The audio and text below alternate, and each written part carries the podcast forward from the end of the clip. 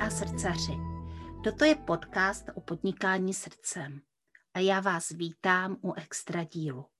Jmenuji se Jana Jánová, jsem rebelská koučka a mou srdeční záležitostí je vnášet do vašeho podnikání radost, lehkost a úspěch.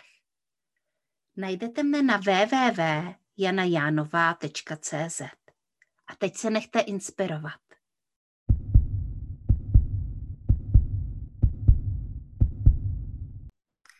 Dobrý den, mý milí posluchači podcastu Srdeční záležitosti.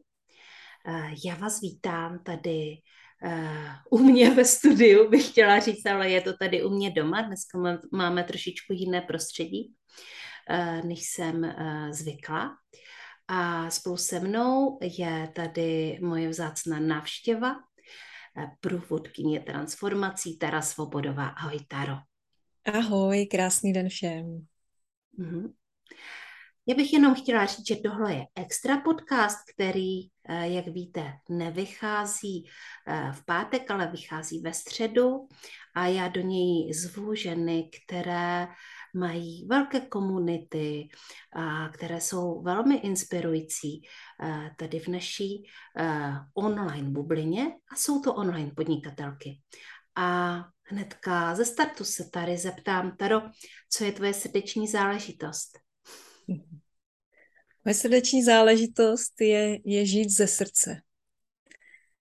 Vlastně není to nic konkrétního, je to ten stav bytí, kdy člověk spočívá v sobě, v nějaké velké hloubce a nachází tam nějaký zdroj jemnosti, klidu, harmonie. A vlastně tady z toho místa potom vyzařuje svoji esenci a potom může dělat cokoliv. Je to jedno, jestli umývá nádobí, nebo jde s pejskem ven, nebo pracuje s klienty, ale vlastně ten klid a harmonie se přenáší i do toho okolí a člověk sám se vyživuje tím svým vlastním zdrojem. Takže je to, je to stav, který mě poslední době provází docela často, že tam jsem našla ten svůj střed, ten svůj klid. Mm. A když se to děje, tak je to obrovská milost. Mm-hmm. Ale já si myslím, že to je touha mnohých z nás e, něco takového zažívat a že tím se vlastně cesty seberozvoje ubírají a, e, a všichni potom toužíme a ty říkáš, že už to velmi často máš. A jak se ti to podařilo? Byla to dlouhá cesta. Já jsem v podstatě už o, od dětství, od nějakých svých 13 let četla knížky typu Život po životě nebo Moc podvědomí. A protože jsem měla o, během dospívání těžké deprese, mi byly diagnostikovány a měla jsem bulimii a různé takové jako dost náročné psychické stavy, Uh, tak jsem vlastně tu cestu hledala už strašně brzo, jo, ještě v době, kdy prostě pubertáci se baví, že jo, a, a hledají ty věci venku, tak já už tehdy jsem měla tu výhodu, že teda díky těm svým těžkým stavům jsem začala hledat vevnitř a zajímala mě podstata života, proč tady vůbec jako jsme, když člověk musí tolik trpět a takže to sebespytování, hledání v tom nitru, já si myslím, že už jsem to měla od puberty a vlastně díky tomu jsem začala hledat různé způsoby, jak uh, se osvobodit z těch depresí. Mm-hmm. No a šlo to postupně, chodila jsem na psychoanalýzu, uh, zkoušela jsem různé techniky, metody, odjela jsem na tři roky do zahraničí, kde jsem žila jako bezdomovec vlastně mm-hmm. jenom ve stanu a s kytarou jsem se toulala v přírodě, tak a četla jsem knihy samozřejmě různého typu, šamanistické, buddhistické, taoistické a nechala jsem se inspirovat a nechala jsem to na sebe působit. Já jsem nikdy nebyla takový ten běžný jako e, náštěvník workshopů, jako každý týden někde, to ne, mhm. ale vybrala jsem si kvalitní učitele, a hodně jsem si četla a hodně jsem to hledala v sobě, ty odpovědi. Takže dá se říct, že to je práce, kterou jako vědomně dělám třeba už víc než 25 let a možná proto se to podařilo celkem v posledních mm-hmm. letech eh, se dostat do té úrovně toho sklidnění a vyčistila jsem si spoustu traumat, bloků, potlačených emocí. To neznamená, že nikdy nezažívám tlaky nebo bolest. Jo. To znamená, mm-hmm. že s tím umím pracovat, ale vlastně ta převažující energie je fakt ten klid. No. Mm-hmm. Mm-hmm. Jasně. A jak se vlastně něco takového může stát zdrojem vlastně tvé podnikatelské činnosti? Asi protože nic jiného neumím. mm-hmm. To je něco takového, jako když mě můj tatínek řekl, ty pořád jenom mluvíš.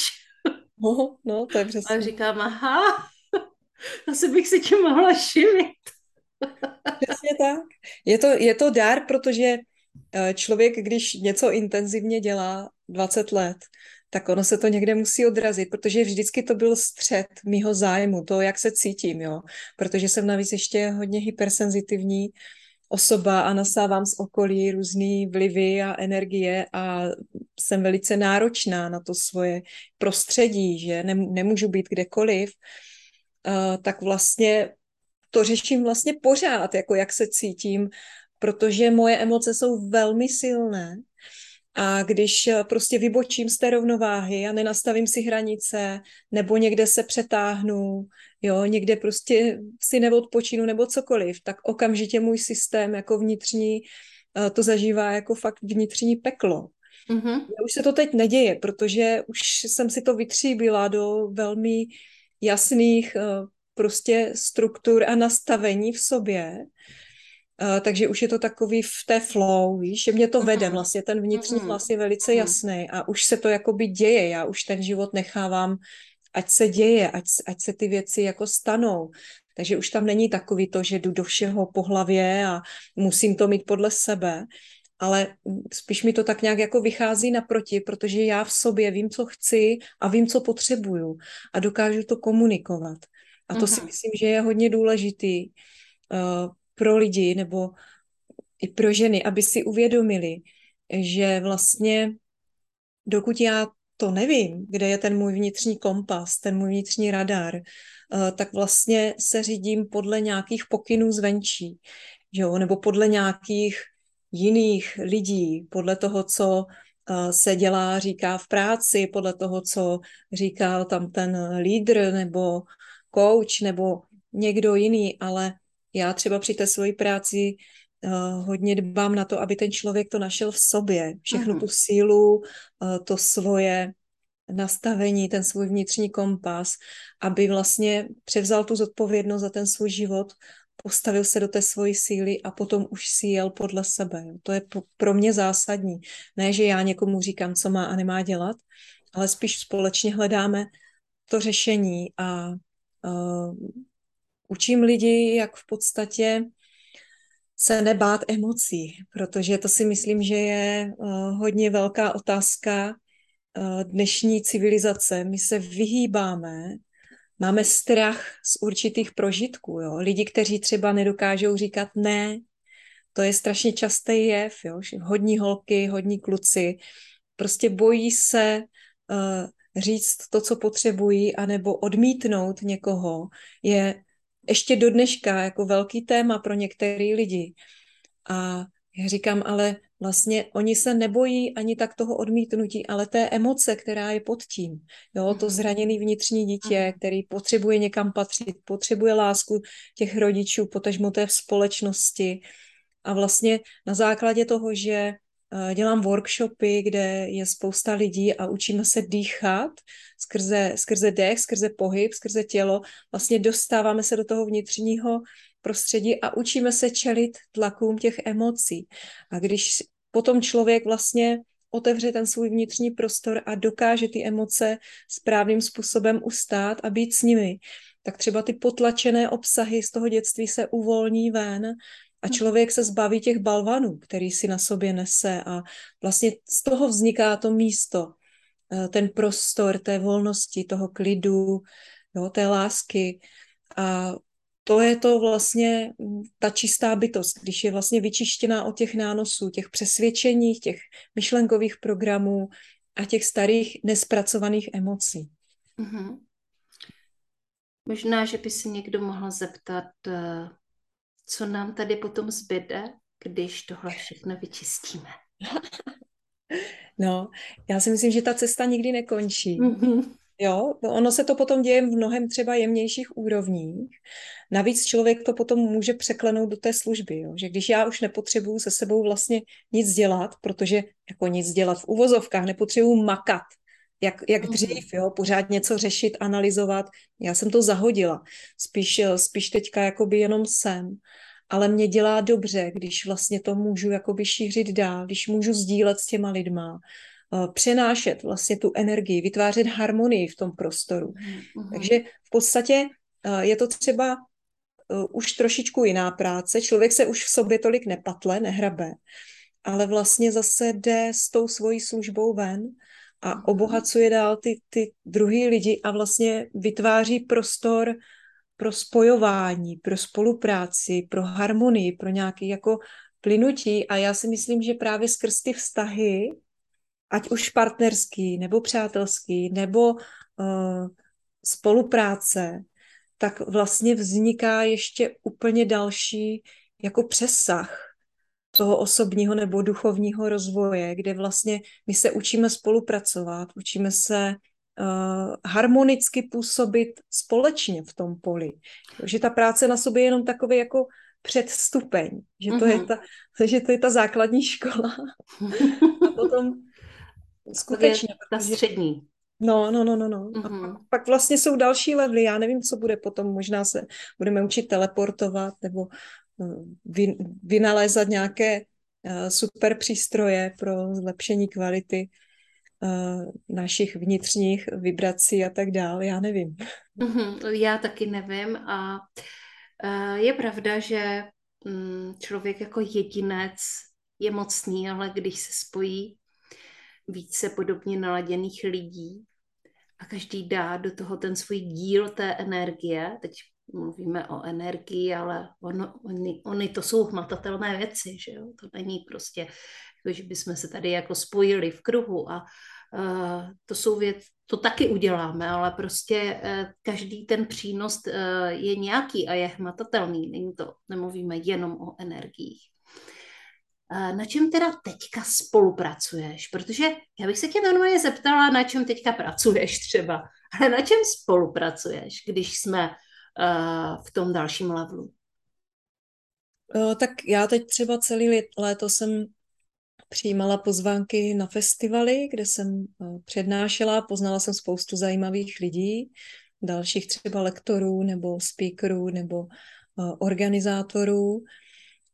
A teď vlastně mi začíná spolupráce s mým partnerem, uh-huh. kterým jsme teď společně rok a podstatě um, je to tak, že jsem pocitila, že třeba při těch mých eh, workshopech eh, ten zájem je obrovský a prostě přijde 20-30 lidí a na mě už ta práce, na mě samotnou je někdy moc a zjistila jsem, že potřebuju eh, se s někým spojit, aby mi tam drže, pomáhal držet energetické pole aby vlastně se nějakým způsobem zapojil do té společné práce a zjistila jsem, že s mým partnerem mi to jde jako neuvěřitelně snadno, že tam je, tam je taková mhm. harmonie, že já v podstatě, když jsem s ním, tak eh, se cítím mnohonásobně silnější, než když jsem sama. Mm-hmm. Už jsem předtím nikdy jako s nikým nezažila takovouhle jako synergii.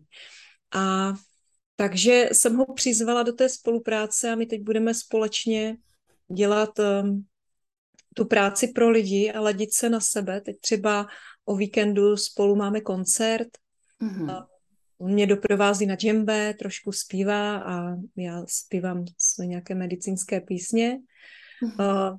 Je to zatím úplně v počátečním stádiu. Jo? On většinou sedí a drží pole, případně odpovídá na nějaké otázky těm lidem, ale pro mě je to jako neuvěřitelná pomoc. Takže já začínám tímto způsobem. Není to o tom, že bych eh, právě spolupracovala s každým třeba lektorem nebo člověkem, který mě osloví na workshopy, protože mám hodně takových nabídek, ale já jsem to teďka cítila, že vlastně pokud já tomu člověku jako plně necítím tu důvěru, neznám ho osobně, tak vlastně asi netroufnu na to, jo, dělat uh, nějak, jako, nějakou mhm. hlubší práci s někým, koho vlastně osobně jako nemám načtenýho, nebo mm-hmm. něco nezažila. Ale teď se to krásně propojuje, takže uh, takže to jako věřím, že to je nějaký začátek. No jinak jsem součástí prostě nějakých projektů jako příznaky transformace, jo, nebo říkám, uh, jsou to náhodné spolupráce, festivaly, rozhovory a tak mm-hmm. dále. Já jsem si právě říkala, že takových nabídek eh, musí být docela hodně a, a jak si potom jako kdyby vybrat, jo? Jak si vlastně jakoby vybrat, eh, protože někdy, někdy si myslíme, že něco je prostě super, skvělé, vnímáme v tom i tu energii, a pak, když se pustíme do té spolupráce, tak třeba to není úplně tak, mhm. jak jsme si představovali. A, a to nic proti nikomu. Uh, ale stává se to, že to je vlastně jakoby úsk, úskalý. To je ten vyšší level, protože tam nejsme sami. Mm-hmm. No, uh, tak uh, mně se třeba stalo takhle loni před rokem, že jsem spolupracovala s jedním kamarádem. Byla to spolupráce asi na dva, na tři měsíce a pak to prostě přirozeně skončilo, protože jsme cítili, že naše cesty, jakože se to naplnilo, že naše cesty se rozcházejí mm. a myslím si, že jsme to ukončili úplně v míru a přestože třeba tam vznikl nějaký druh nedorozumění, tak jsme si to potom vykomunikovali a bylo to úplně v pohodě. Ale jinak mně se tohle už moc neděje, protože mm. já tu intuici fakt tříbím prostě víc než 20 let. Jo. Mě hodně naučili ty cesty. Že já jsem byla tři roky vlastně průběžně pořád na cestě a spala jsem venku a musela jsem hodně, hodně jakoby používat své instinkty a intuici, abych se vyhla případnému nebezpečí, protože se mi tam staly i různé zajímavé, jako náročné a těžké věci, situace. Takže tam se ta intuice začala tříbit a od té doby já to hodně pozorně sleduju, ten svůj vnitřní kompas. Dá se říct, že už opravdu jakoby uh, mám i schopnost vlastně určitou se jakoby nacítit na daného člověka i třeba přes písmenka, že mi napíše dvě mhm. věty a já se s tím spojím právě přes to srdce a tam okamžitě navnímá tu rezonanci, jestli jo nebo ne, nebo na kolik mm. procent a vlastně tam okamžitě ta reakce jakoby přijde, jo. Ale většinou dělám to, že si to třeba ještě nechám roz, jako projít hlavou, protože jsem taky dost emotivní a v návalu nadšení, když, když mám hodně energie, tak bych jako zhltla všechno a řekla bych, jo, jasně, super, jo. Tak eh, to na sebe třeba nechám pár dnů působit a když se uh, ta odpověď nezmění, tak si na tom potom trvám. Ale ono i tím, že prostě mě třeba sleduje hodně lidí, já mám hodně jakoby uh, zpětné vazby, komentářů a tak dál, tak on člověk fakt jako přes, i přes ty sociální sítě se dokáže dobře vycvičit, že na základě těch písmenek už vidím, jaká energie ke mně letí. Jo, jestli ten člověk má otevřený srdce nebo ne. Protože mhm. to je pro mě ten hlavní point, od kterého já se odrážím, protože otevřený srdce znamená um, touha po spojení, po spolupráci, po schodě, po harmonii. Jo, že vlastně ta spojuje, otevřený srdce spojuje. To znamená, uh, že ten člověk si uh, může mít svůj názor a svůj úhel pohledu, ale zároveň je schopný zahrnout do něho i úhel pohledu někoho jiného. To znamená, že on řekne, já mám pravdu, ale chápu a respektuju, že i ty máš svou pravdu. A pojďme to nějak společně vytvářet, tu synergii. A to je pro mě ten pohled nebo ten, mm, ta zralost v tom člověku, uh-huh. který mm, to, co mě přitahuje, protože tam lze vytvářet nějakou harmonii, nějakou schodu, nějaký soulad. A pak jsou lidi, kteří uh, třeba i jakoby jdou po nějaké duchovní cestě, ale mají to takhle. A jenom tam moje pravda a jenom tady tohle cvičení, jenom tahle technika, jenom tenhle názor je platný, všechno ostatní je blbost. A tam jako je jasný, že prostě k té schodě nemůže dojít ani k tomu vzájemnému obohacování. Jo. Takže v podstatě to člověk nějak jako vycítí, jestli ten člověk je jakoby zbytečně ostrý, pichlavý nebo takový jako uh, zase příliš zase někdy, někdy ty lidi působí, že jsou jako příliš láskyplný a je to až rozvláčný, ale zatím je právě ta energie té manipulace, toho potlačeného hněvu nebo toho, té agrese, která sice na první pohled není vidět, protože tam spousta srdíček a sladkých slov, ale ten jed je tam cítit zatím. Že to si člověk jakoby nacítí a podle toho jak to se mnou rezonuje nebo nerezonuje. Já neříkám, že jsem objektivní pravda, jo? ale pro mě to takhle funguje, že když cítím, že ty lidi uh, fakt jsou otevřený v té komunikaci, tak uh, je to super. A říkám, a to už někdy poznáš podle pozdravu, jako? Mm-hmm. jako, že, jako že to na tebe vyjede ty písmenka, já se s tím spojím a naladím a už cítím vlastně, jestli to půjde nebo nepůjde.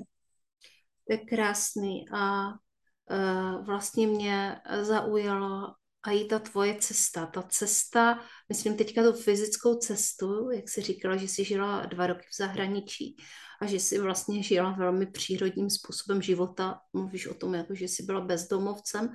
Mohla by si uh, mě a našim posluchačům něco popovídat o tom, jak se to vlastně stalo, jestli to bylo cílené, jestli skutečně si se takhle rozhodla, anebo uh, se to stalo, mm. uh, protože někdy přicházejí do lidského života takové příležitosti, které třeba na první pohled nemusí vypadat jako příležitosti, spíš to vypadá jako nějaká velká trága. Ale jak to teda bylo? No, tak uh, bylo to tak, že já jsem dělala v čajovně v té době a nějak tam jako nebyl úplně takový výdělek, jaký bych potřebovala pro to svoje jako nutné přežití. Mě bylo asi 23 let mm-hmm. a našla jsem si přítele v té době, byli jsme spolu pár měsíců a on mě pozval na dovolenou do Maroka. Tak jsem s ním jela, byli jsme tam 14 dní ještě s dalšími přáteli a cestou zpátky jsme se stavili eh, ve Francii na pláži která byla opuštěná, byla tam zarostlá Nobelova továrna na dynamit, spousta takových e, baráčků polorozbořených pro ty dělníky, vila pro ty pány, jo.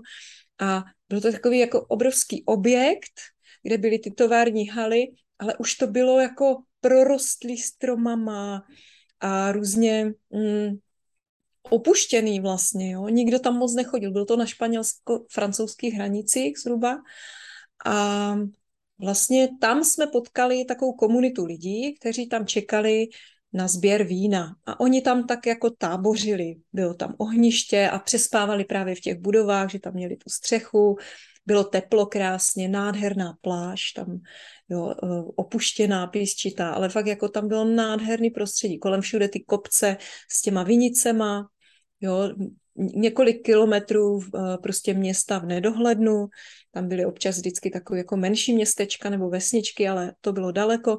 No a tyhle lidi mě prostě fascinovali tím, jaký měli přístup prostě k tomu, k tomu životu. Většinou to byli nějaký cestovatelé, kteří prostě tam přijeli s karavanem, tam si jako zaparkovali a opíkali si tam večer nějaký ryby nebo, nebo grilovali zeleninu, společně si všichni povídali, Eh, hrálo se tam na nástroje, tancovalo se, jo, koupali se tam nahý prostě v moři a já jsem vždycky trošku jako inklinovala k té alternativě. Nikdy jsem nepatřila k žádné skupině, já jsem takový poustevník od jak mhm. živa.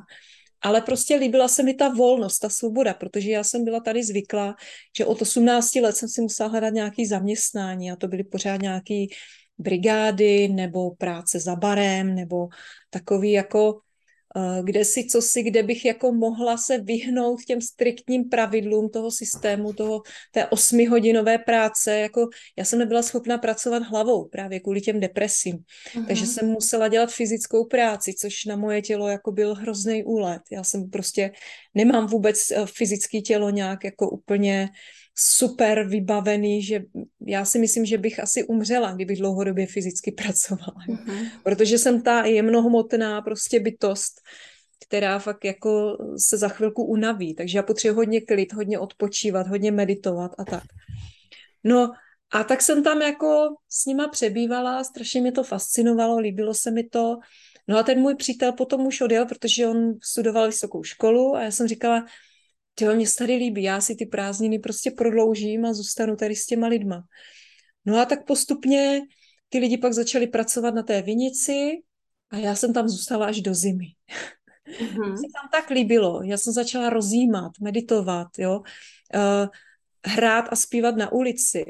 Prostě jsem si tam pořídila někde kytaru a začala jsem jakoby si vydělávat tím způsobem, že vedle kousek bylo městečko, které bylo zaměřené na umělce a tam byli různí malíři a sochaři a mm, pouliční prostě kejklíři a já jsem si vždycky vzala kytaru a protože už tehdy jsem měla jako, jako zvučnější hlas, tak jsem si někde sedla a zpívala jsem tam písničky od Zuzany Navarové a od Radúzy a od Beatles a prostě dělala jsem tam tu show za těch pár euro, který mi pak zbyly třeba na to jídlo.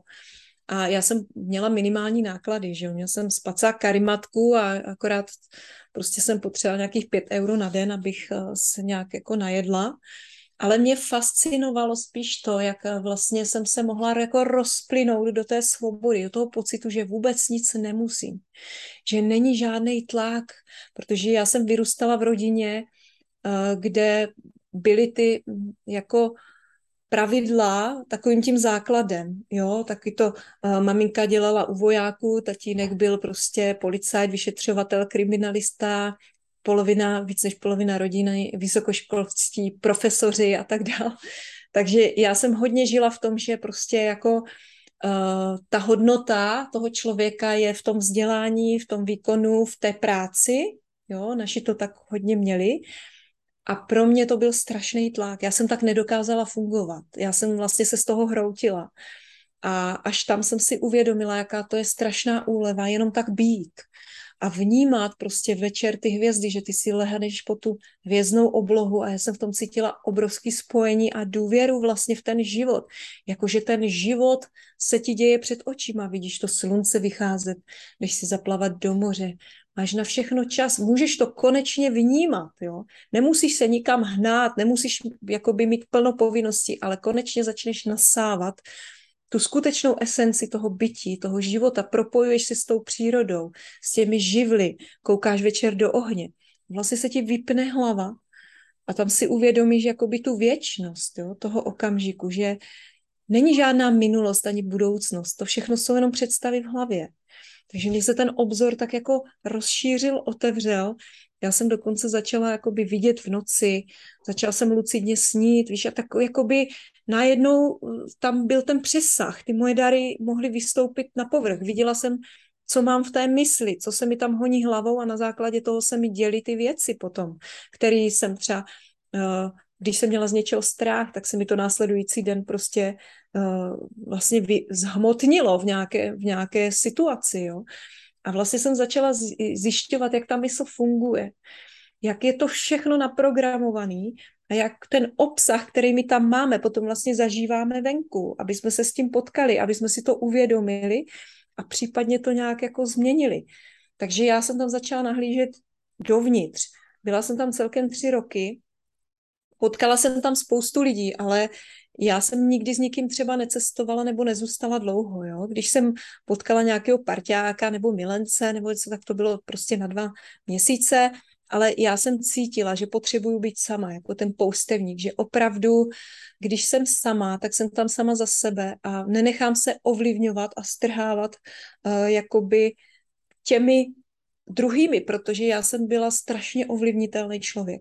Já jsem byla hodná holka, která na všechno říkala jo, jo, jo, super a pořád jsem se jako někomu přizpůsobovala a tohle bylo takový, takový můj jako iniciační přechodový rituál, proces, ve kterým já jsem zjistila svoje nějaký jako potenciální dary, schopnosti, vlastnosti, ale i ty špatné vlastnosti, ty, ty programy, které jsem v sobě nosila.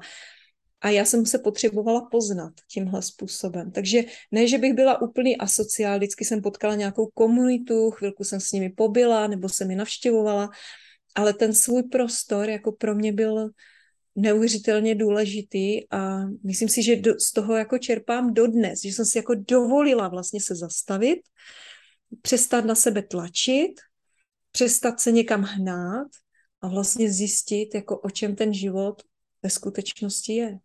Mm-hmm. Jsem si teďka zavzpomínala na svoji cestu. S chodou okolností jsme jeli do Španělska a, a taky jsme projížděli Francii a jela jsem se svým při, přítelem a potom jsme se vraceli a jeli jsme uh, stopem a tam uh, na jednu stranu jsem jako byla tou cestou relativně frustrovaná, právě protože jsem nevěděla, co bude dál. Mm. A na druhou stranu uh, se na té cestě děly zázraky, mm. že takže přišla ta frustrace, kde budeme dneska v noci spát, mm. třeba, jo, ale vždycky uh, o nás bylo postaráno. Takže byli, byli jsme ve dvou teda, fakt jsme jeli jako stopem, neměli jsme jako tolik prostředků, aby jsme si uh, platili francouzské vlaky.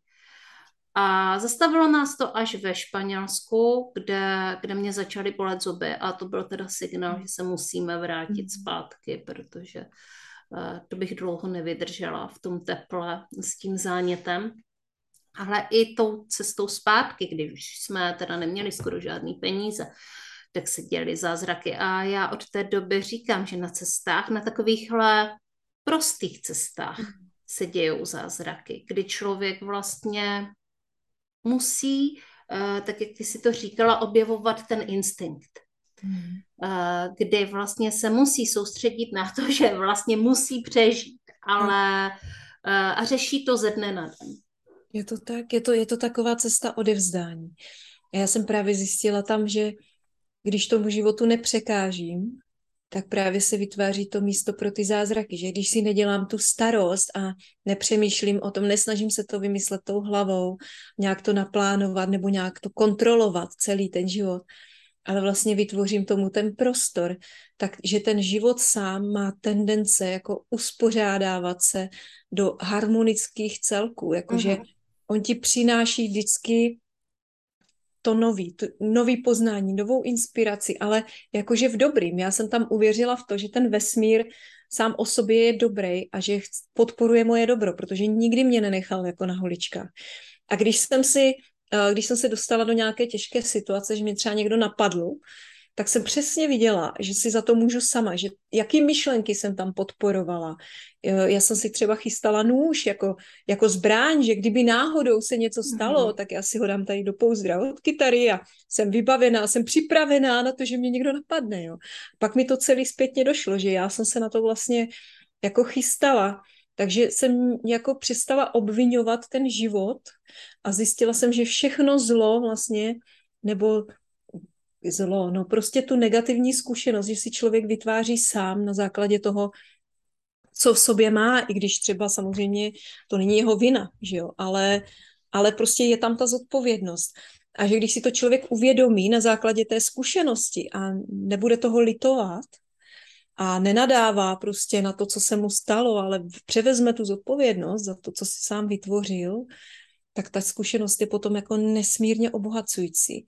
Mně třeba tehdy se stal úplný zlom životní v 25 letech, kdy mě fakt někdo napadl s nožem, uh, tak jsem vlastně si najednou, to bylo fakt jako, já jsem pak týden ležela v šoku, že jo, prostě tam probíhalo vyšetřování a tak dále, jako to bylo hodně, hodně těžká prostě uh, traumatická záležitost, ale já jsem vlastně díky tomu si sáhla hodně, hodně hluboko do sebe a uvědomila jsem si, že jsem celý život strašně hodná holka a že se na všechny usmívám jak blbeček a že prostě chci jenom každému víc vstříc a že vlastně ta skutečná síla je o tom prostě nastavit si ty hranice.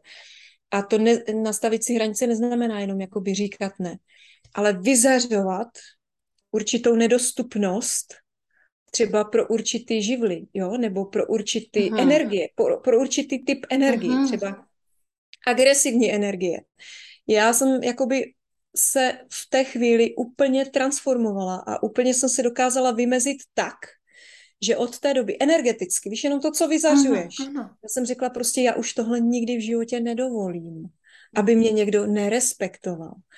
A pak jsem chodila, třeba když po mně někdo takhle pokukoval nějaký prostě týpek, který, který bylo jasný, o co mu jde, tak mě stačil jediný pohled a ten člověk se otočil a prostě z pěti metrů dal zpátečku.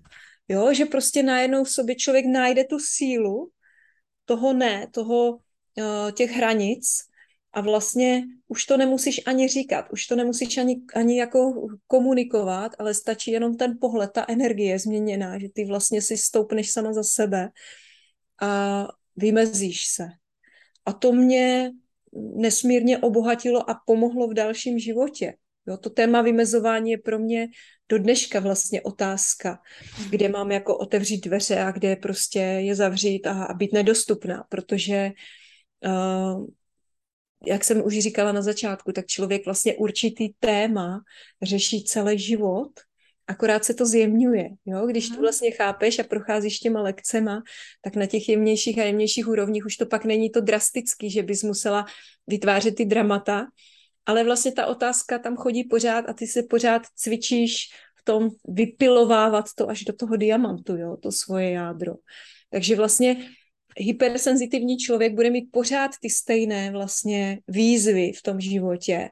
Jo, stejně tak jako člověk, který má prostě jin, jinou třeba poruchu osobnosti, jo, nebo člověk, který je hodně ohnivý, dává tu agresi ven, tak taky bude mít zase svoje typy výzev, který bude řešit celý život, ale už to potom může být v té jemnosti, v té laskavosti. Mm-hmm. Už to mhm, pak mm-hmm. jako zároveň se to i mění dar v dar časem. Nějaká ta slabost nebo právě uh, to zranění, se říká posvátné zranění, protože z toho potom plynou ty dary. Že? Když dobře k tomu člověk přistoupí, uvolní nějaký prostě trauma nebo uh, emoce, jo, který třeba uh, mu brání v tom volném prožívání, tak v tu chvíli, když člověk uvolní ten obsah Eh, z toho podvědomí ven, tak má možnost si něco uvědomit a právě transformovat tu svou třeba závislost nebo uh, slabinu v ten konkrétní dár.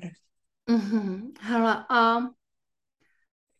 ty vlastně pracuješ terapeuticky a jak, eh, když k tobě vlastně přichází ti lidé, kde vidíš jakoby že mám jeden takový jako zajímavý zážitek mm-hmm. a, a nevím teda, uh, nakolik uh, to posuzuju uh, jakoby objektivně, ale stalo se mi, že jsem na jednom, na jednom workshopu, na jednom semináři potkala člověka, který, kterýho jsem vlastně obdivovala. A, chtěla jsem se tak jako kdyby přidat k té jeho komunitě a tehdy to dopadlo velmi špatně. Eh, a přímo na tom semináři eh, se stala prostě zajímavá věc a já jsem jako věděla, že jsem, že jsem dovolila, jo, že jsem prostě dovolila, že jsem se otevřela, že jsem tam, že jsem se nechránila, že uh, konec konců ta dynamika toho semináře byla jakoby hodně zajímavá a já jsem jako v určitou chvíli fakt jako vyletěla hodně nahoru. A, a že jsem se tak jakoby všechny ty svoje obrany prostě jako tak jako odpadaly a pak jsem teda byla hodně zranitelná mm-hmm. a byla jsem, jakože otevřelo se mi to zranění, jako v tu chvíli té interakce tady s tímhle člověkem se vlastně otevřelo to zranění a byla jsem znovu zraněna. Mm. A, a ale on byl terapeut, že jo, prostě člověk, který to vedl.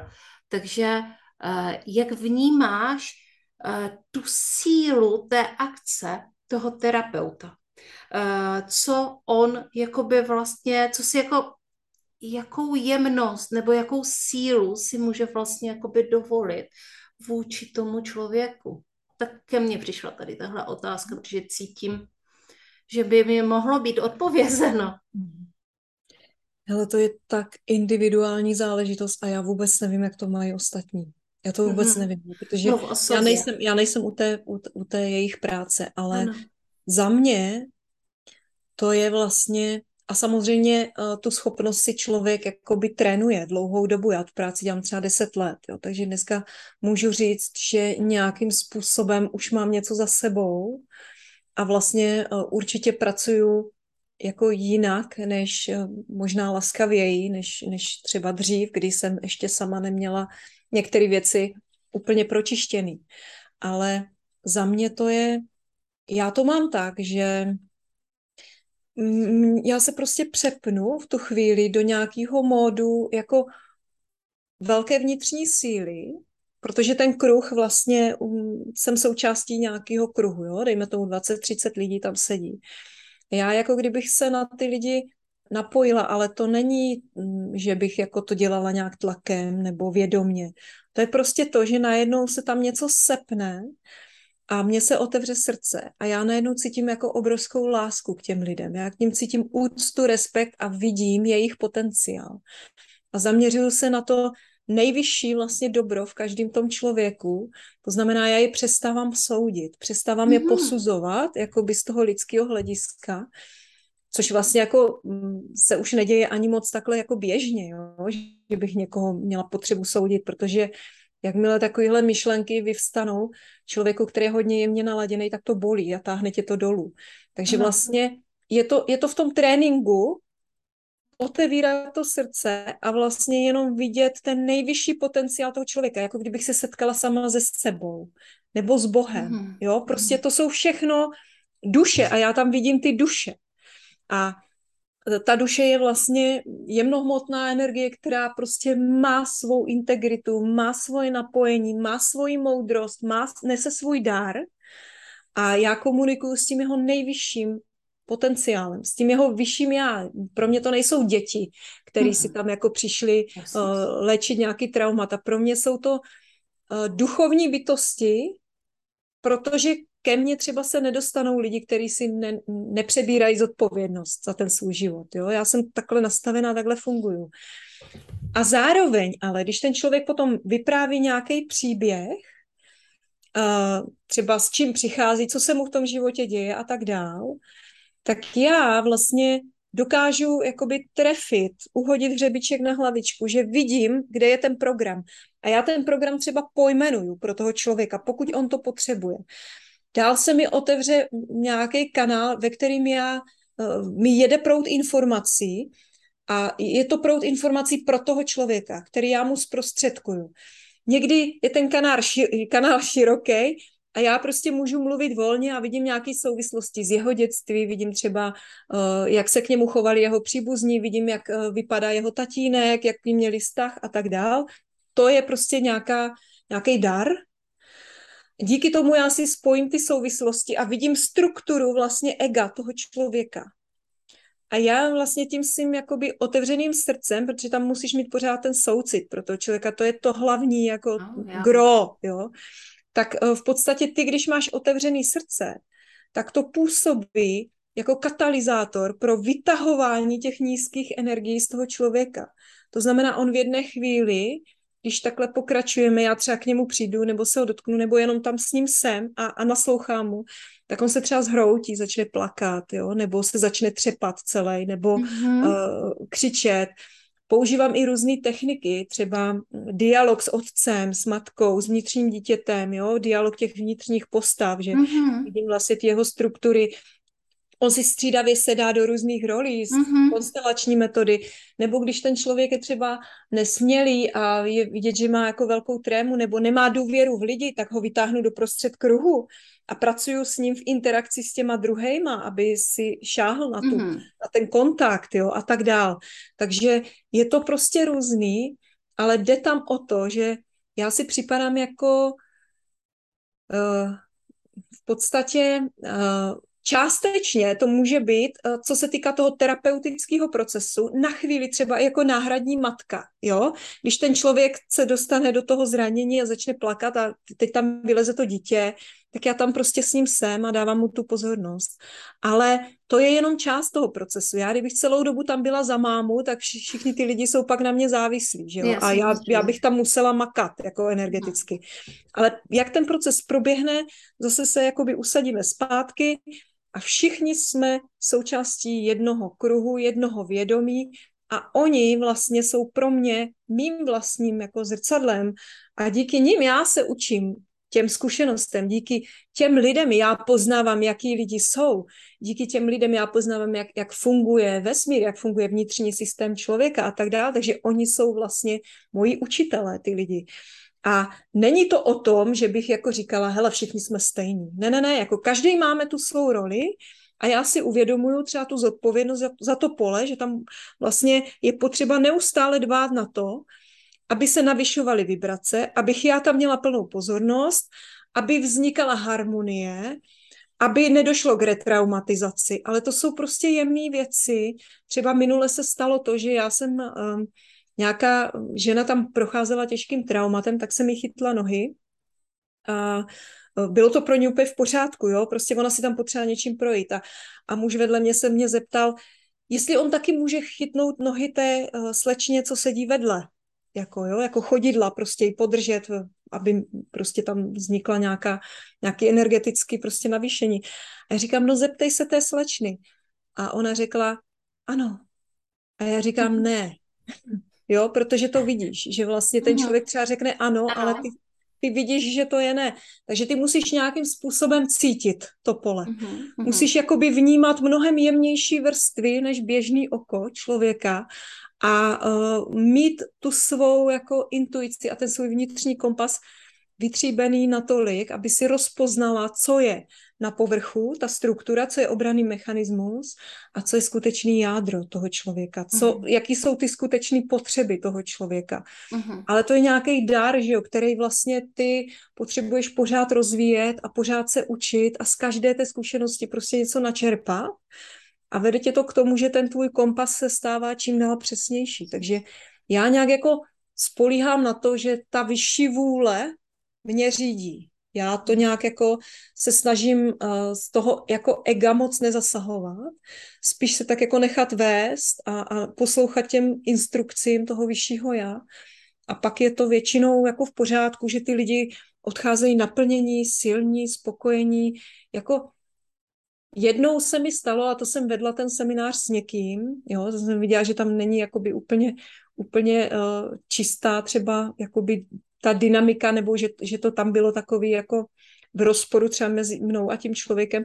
Jednou se mi stalo, že z toho někdo jako odešel a už si nepřál tam být, ale ještě se mi nestalo, že by někdo odešel jako rozbitej, že by jako odcházel s nějakým traumatem nebo prostě něco, co by popisoval zpětně, že mu zhoršilo ten stav. Jako zatím nemám tu zpětnou vazbu, jo. takže uh-huh. já k tomu důvěřuju, vím, že to chce jako i kus odvahy do něčeho takového stoupit a hlavně mít tu důvěru, jakože prostě ten prostor si to uspořádá sám, uh-huh. že mhm. ten duch to vede prostě přesně tak, jak člověk potřebuje a že já nemusím se bát a, a pořád jakoby zasahovat tam tím strachem a tou kontrolou, ale že vlastně, když se odevzdám, tak to funguje nejlíp. Mm-hmm. Ale moc krát děkuji za tuhle jako vyčerpávající odpověď. Bylo to prostě, ne, že by mě to vyčerpalo, ale prostě jakože obsáhle a děkuji moc. Pojďme se teďka vrátit k tomu, co se dělo potom, protože v určitý chvíli Tara přestala cestovat, nebo ve skuty vrátila se do České republiky. Aspoň jsem to tak pochopila. A, takže co tě vedlo k tomu, že se vrátila domů? Hele, no, já jsem byla v osmi měsíci těhotenství. Aha, jasně. Takže jela jsem jakoby porodit, protože jsem bydlela na Jiráskové hned vedle porodnice na obilním trhu, že jsem to měla asi 50 metrů do porodnice. Uh, takže to bylo pro mě takový jako fajn řešení, protože... Uh, Jasně, bylo to kousek. Ano, ano, ano. Takže já jsem se vlastně uh, nastěhovala zpátky do Brna.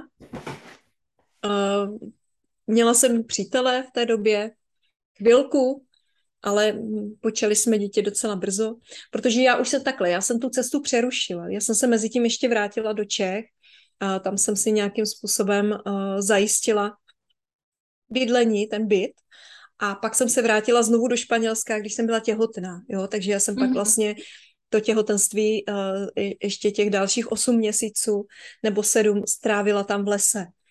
Uh, žili jsme zase pod stanem v lese a ten muž chodil do práce a já jsem tam nějak se připravovala eh, na stromech, na komunikaci s tou budoucí bytostí.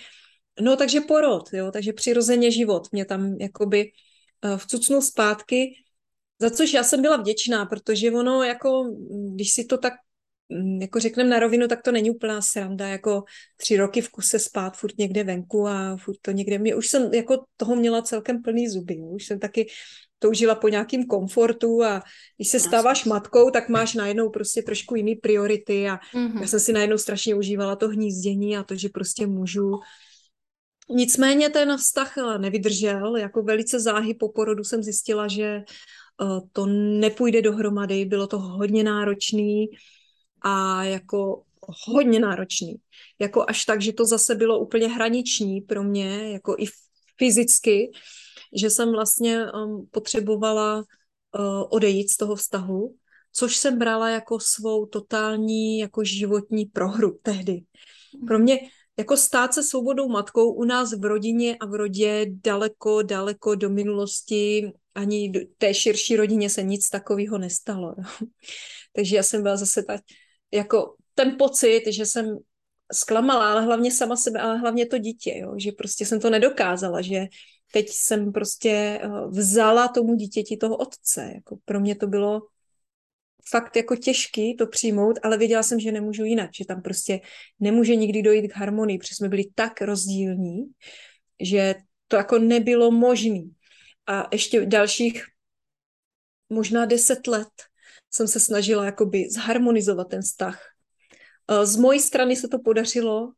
Eh, já vlastně cítím už teď, že to je jakoby v míru, ale vidím tam obrovskou nekompatibilitu a nemožnost jakoby komunikace, což se prostě děje a člověk to musí přijmout. Jo. Nemůžeme být se všema kámoši. Prostě když, eh, kde není vůle, tam není cesta. Že? A člověk nemůže nutit druhý násilím, aby chápali jakoby um, můj, můj úhel pohledu. Takže pro mě to byl zlom, obrovský zlom v životě, tady ten rozchod, to, že jsem zůstala matka samoživitelka, ale jako zároveň tím, že se mi ta dcera narodila, já jsem v ní viděla obrovskou sílu. Jako ona je neuvěřitelně prostě štír s asendentem ve štíru, jo, prostě mm-hmm. V podstatě člověk, který měl obrovský jako hranice, obrovský i, i ego, jako by tu osobnost, že mm-hmm. prosadit se, získat pozornost, dostat to, co chci, jako to bylo přesně ty moje stíny, to, co já jsem nedokázala v životě, říct si to ne, říct si přímo to, co chci, tak ona přišla jako můj stín, prostě mi to tady zmanifestovat. Takže já jsem i vůči ní se musela naučit jako vymezovat a ona mě přesně učila ty svoje kvality, které mi chyběly. A vlastně uh, i díky ní po tom porodu ve mně se něco jako změnilo a myslím si, že to bylo i díky té cestě, že já jsem jakoby začala plně důvěřovat, že o mě bude vždycky postaraný, Jo, že člověk by řekl, matka samoživitelka, teď jak to chceš jako udělat, jsi sama s tím dítětem, žádný alimenty, prostě nic, jo, a bydlíš někde v městském bytě a teď se prostě, jak chceš s jednoletým dítětem se uživit. Já jsem začala malovat na trička, uh, chodila jsem uklízet někam do kanclu a naučila jsem se reflexní terapii, masáže, mm-hmm. vykládala jsem karty, takhle. Takže všude jakoby ty peníze se někde sbíraly, já jsem měla kapelu, kde jsem zpívala, chodili jsme do parku s dcerkou a vlastně jsem si to strašně užívala nakonec. Jo. Bylo to pro mě taky pokračování toho hypisáckého období, že jsem tam nějaká práce, ale jenom když chci a prostě jako na tu obživu bylo. Nebylo to nic moc, jo, bylo to dost, musím říct, že jako uh, ostatní lidi měli určitě jiný standard, mm-hmm. ale já na to, že jsem byla zvyklá uh, předtím, tak jsem si vystačila a byla jsem za to i ráda. No a pak vlastně uh, jsem začala chodit na výcviky, na takový intenzivní třeba týdenní workshopy, skutečné práce s traumatem. A tam jsem zjistila, že v sobě jako pořád mám nějaký jako hluboký trauma a nějaký problém, který souvisel právě i s těmi vztahy k mužům, jo, prostě nějaký trauma ze zneužití. A vlastně zjistila jsem, že já tvořím ty vztahy tady tou svojí energii, ty partnerský mhm. zejména. A že proto jsem do té doby přitahovala různý jako lidi s tendencemi k agresi, násilí a tak dál. a vlastně začala jsem si plně přebírat tu zodpovědnost za to tvoření v těch vztazích a tam teprve začala jako nějaká hlubší práce, kdy jsem si fakt šáhla jako uh, hodně do hloubky na svoje emoce, na svoje traumata a tam teprve začalo to skutečné léčení přes tělo. Pak jsem ještě dělala nějakou buddhistickou praxi několik let, uh, osm let jsem spolupracovala se šamanem, s ayahuaskou, uh-huh. intenzivně jsem se léčila touto cestou, takže jako byla to dlouhá cesta, byla to náročná cesta, dala jsem tomu strašně moc. Vlastně to bylo opravdu taková ta jako životní priorita pro mě. Jo, ale díky všem těm nástrojům, na který jsem si šáhla, tak jsem si poskládala něco pro sebe, pak jsem si udělala terapeutický výcvik a v podstatě uh, začala jsem pracovat takhle v širším spektru, už jako naplno jsem mm-hmm. si do mhm. toho stoupla a, a dneska už mě to jako samozřejmě plně živí a řekla bych, že že um, už někdy spíš potřebuju jako brzdit a, a odmítat některé klienty, ale um, vlastně jede to v té flow. Pořád tam mám takový to, že já jsem pánem svého času, dopřeju si odpočinek, dopřeju si takový ten pocit, že nic nemusím a pak mě ta práce strašně baví. A hm. pak právě jako já nemusím pracovat 8 hodin denně, jo? to bych mě asi hráblo z toho, to bych nevydržela. Takže já pracuji třeba pár hodin týdně ale vlastně jdu do toho s tím nadšením, protože já jsem zjistila, že ten můj hlavní úkol, ta moje hlavní práce je meditovat. To znamená být uvolněná, být šťastná, mm-hmm. být naplněná zevnitř a nedělat nic, být v lese, koupat se v rybníce. To je ten hlavní jakoby smysl toho života, že člověk jde do toho uh, nádechu, kde si prostě uh, jakoby uspořádá tu, ten svůj život, ten, tu svoji energii prostě podle sebe a pak můžu vydávat ven ten nadbytek. To, co jsem si já vlastně vytvořila za nadbytek a nemůžu to překračovat, ty limity. Protože uh-huh. dřív jsem byla zvyklá makat, makat, makat, čím víc makáš, tím víc máš peněz. Dneska mi to tak vůbec nefunguje. Čím víc jsem odpočatá, zrelaxovaná a šťastná, naplněná uh-huh. zevnitř, tak tím potom efektivnější. Udělám online program, přihlásí se tam 100 lidí. No tak jako dva měsíce, tři měsíce nemusím nic řešit. Jo, mm-hmm. prostě je to tak. A dřív to bylo o tom, že 12 hodin, 16 hodin, jak jsem začínala s tou prací, tak jsem si myslela, že musím strašně moc. A na začátku je pravda, že člověk se musí jakoby víc snažit, to tlačit, že jo, eh, než se tím prodere, než si vlastně uvědomí, jaký zatím jsou programy, protože pro mě taky bylo ze začátku to, že jsem se srovnávala s ostatními lektory mm-hmm. a jak oni jsou úspěšní a jak já nejsem úspěšná a dneska to mám úplně volně, mě to vlastně vůbec nezajímá. Mě vlastně vůbec nezajímá jakoby uh, to, jak to kdo má, uh, v tomhle smyslu, myslím, jako kdo, mm-hmm. kdo má kolik, já nevím, lajku nebo shlédnutí. Mě prostě zajímá ta osobnost, mě zajímá prostě ten člověk, ale jako čistě lidsky, jo? že už to není to, že bych potřebovala se s někým srovnávat, protože vím, že když jsem v té svoji esenci, tak jsem tak jedinečná, že mě nemůže vůbec nikdo napodobit a já nemůžu napodobit vůbec nikoho. Že my si můžeme maximálně jako přidat nějakou inspiraci, obohatit se, ale posune nás to oba. Ale jako nějaký konkurenční boj já vůbec nevnímám, protože já se vnímám, že jsem tak jinde než někdo jiný. A teď nemyslím, že bych byla výš nebo níž, jo. To tam vůbec neexistuje. Tam jde o to, že každý vyzařuje specifickou esenci která přitahuje určitý typ lidí, kteří jsou na to naladění. Jo. A já vnímám, že tam je i nějaký nastavení, prostě nějaký vyšší vedení, který prostě uspořádává ty systémy těch lidí nebo ty komunity združuje. Jo? A že třeba ten, kdo je v komunitě někoho jiného, tak by v životě ke mně nešel, protože by si řekl, že jsem úplně padlá na hlavu. Jako. Jo? A je to úplně v pořádku, protože já můžu být pro mnohý lidi buď moc přísná, nebo velký podivy, nebo prostě ulítlá, nebo ezo, nebo cokoliv. Mně je to ale už jedno v téhle chvíli. Jako. Mm-hmm. Jo? Já prostě vím, jakou kvalitu přináším a vím, jaký typ lidí to přitahuje a mě to teda nesmírně baví a naplňuje. Mm-hmm. Super. A takhle to má vypadat, když je to srdeční záležitost, poslání, můžeme to nazývat, jak chceme je to prostě tak, jakože Tara o tom mluví, jako kdyby o tom mluvila vždycky. Jako kdyby to bylo naprosto přirozené. Jako já cítím, že, že to je taková prostě úplně čistá upřímnost, čistý proud, eh, který od tebe jde tímhle sdílením. A děkuji moc za to, že to tady s náma sdílíš a že jsi vyhradila ten čas pro srdeční záležitosti. Takže já taky děkuji. Já se loučím a moc mě těšilo a věřím, že se třeba někde setkáme na nějaké živé akci.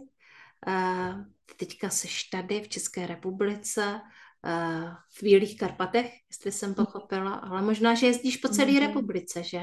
Já spíš teď cestuju za přítelem, protože my si teď budujeme nějaký pozemek, budeme asi si stavět svoje bydlení v mhm. Jižních Čechách, takže jezdíme hodně tam, jezdím i za přítelem do Kutné hory, mhm. každý týden 300 kilometrů, takže je to náročné, musím říct z tohohle hlediska. Takže občas mám nějaký workshop v Praze uh-huh.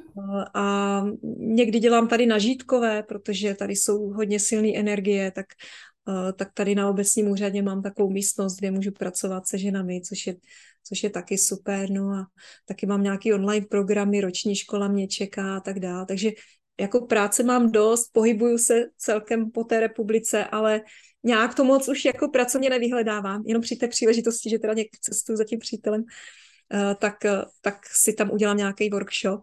Ale musím říct, že mám rok řidičák, a najezdil hmm. jsem 30 tisíc kilometrů, jo. Takže to, to je... seš, to seš geroj. Takže tak, tak je to s mým cestováním. No. Mm-hmm. Já ti moc, Janí, taky děkuji za pozvání. Bylo to pro mě moc příjemný a moc milý a ráda jsem tě takhle poznala konečně. Já taky.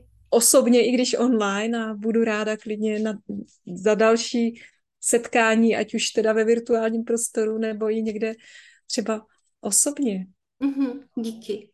A loučím se i s vámi, mé posluchačky a posluchači podcastu Srdeční záležitosti. Mějte se krásně a příště se zase setkáme s nějakou inspirativní ženou, která eh, to má nějakým způsobem poskládaný a my si s chutí poslechneme, eh, jak o té své srdeční záležitosti mluví.